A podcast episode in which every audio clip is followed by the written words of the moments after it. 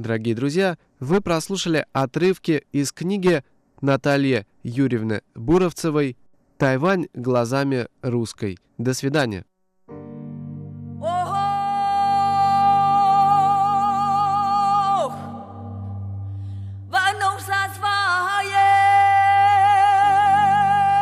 Экскурсия на Формозу.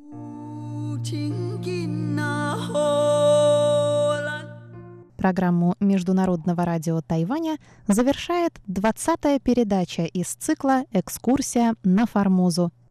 Вместе с прапорщиком Павлом Ибисом мы совершаем пешее путешествие по острову Тайвань 1875 года. Путешествие Ибиса скоро подходит к концу. В прошлый раз мы уже начали подбираться к самому северу Тайваня. В рассказе Ибиса упоминаются такие места, как Тватутия и Бангка. Тватутия — это калька с тайваньского диалекта на общепринятом китайском. Это место называется Дадао-Чен — Наши постоянные слушатели помнят, что Дадао-Чен сегодня один из районов Тайбэя, а когда-то это был маленький торговый городок у побережья реки Даньшой. А Банка или Мангдя – это нынешний район Тайбэя Ваньхуа. Собственно, с этих двух маленьких поселков или городков и начинается история тайваньской столицы –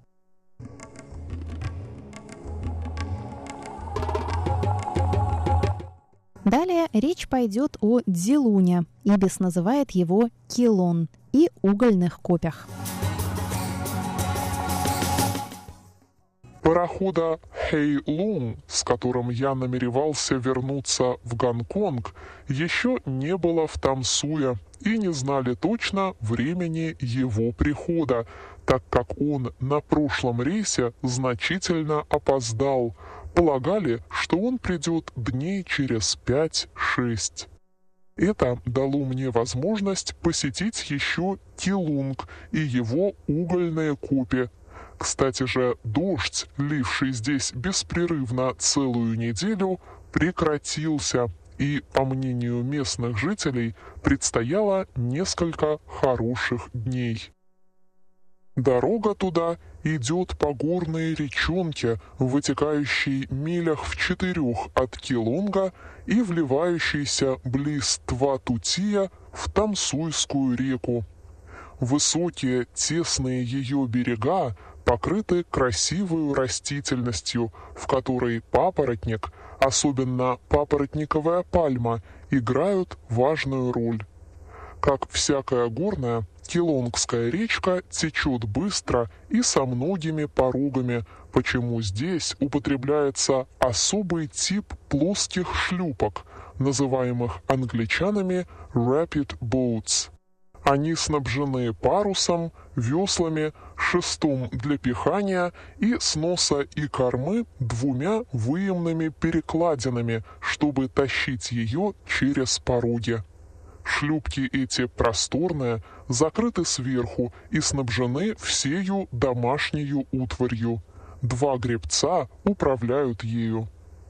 К вечеру я, однако, не поспел к источнику реки, и темнота заставила приткнуться к берегу. В шлюпке развели огонь, сварили рису, луку, свинины и чаю, и я с удовольствием разделил с гребцами их скромный чау-чау, так как сам ничем не запасся. Ночь была холодная, но в закрытой со всех сторон шлюпке было сносно. С рассветом мы двинулись дальше и часа через два остановились в небольшом бассейне, окруженном прелестной растительностью. Это источник Килонгской речки, обставленной каскадами. Отсюда нужно было подниматься через хребет, фут в тысячу вышиною, с которого открывается великолепный вид на Килонгскую бухту. Эта бухта напомнила мне в общем Нагавскую, только значительно короче и, по-моему, красивее той.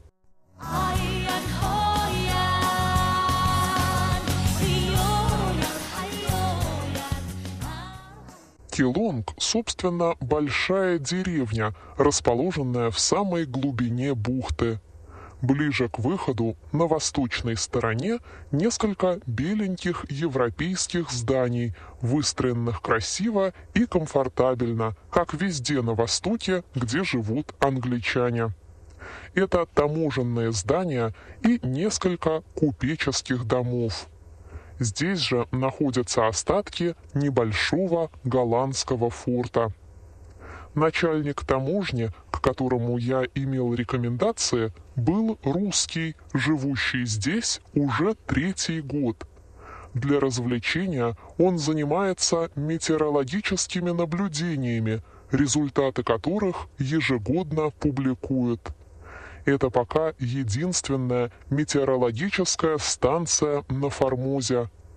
У него гостил в это время молодой англичанин, горный инженер, приглашенный недавно сюда китайским правительством для исследования здешних угольных копий, разработываемых пока китайцами безо всяких правил. По мнению этого инженера, европейский способ разработки не оплатился бы здесь. Угля слишком мало, чтобы с выгодою покрыть расход на машины и железную дорогу, которую надо провести из Келонга к Копям, находящимся милях в трех к востоку, так как речка, идущая от них, настолько мелка, что доступна только баржам около тонны водоизмещением. Другое дело, если найдутся поблизости еще другие угольные залежи, более богатые. Угольные копи. Угольный пласт лежит здесь под песчаником, слои которого падают к югу под углом от 15 до 25 градусов и кончаются на севере крутыми обрывами, так что уголь выходит большую частью наружу. Ходы, расположенные для облегчения работы по диагонали пласта, начинаются прямо с поверхности земли. Они обыкновенно бывают шириною фута в 2-3 и вышиною около трех или четырех, смотря по толщине разработываемого пласта. В каждом ходу могут работать не более двух человек – Двое других поднимают уголь наверх в простых тачках. В копях, которые я осматривал, толщина пласта была всего в 26 дюймов, и уклон его 20 градусов. Наибольшая его толщина, говорят, в 41 дюйм, и уклон его на этом месте 12 градусов. Килонгский уголь весьма чист и дает только 10% шлака, но горит быстро, почему его обыкновенно смешивают с другим. Тонн его стоит от 4 до 5 долларов. В тот же вечер прибыл из Тватутия курьер с известием, что пароход Хэйлонг пришел в Тамсой и на следующий день уходит. Нужно было, возможно, скорее оставить Килонг, чтобы не пропустить его. Мне представился удобный случай идти на китайской канонерской лодке «Фузинг», которая с рассветом должна была уйти в Тамсой. Капитан лодки, любезный мандарин и бравый моряк принял меня охотно пассажиром и предложил идти с ним даже в Фучао, куда Фузинг вскоре должен был отправиться, в случае, если не застану парохода.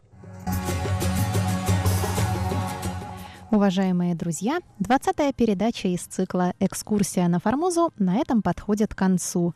Подходит к концу и путешествие Павла Ибиса. В следующую пятницу вы услышите последнюю, 21-ю передачу из этого цикла. Я, Мария Ли, на этом прощаюсь с вами.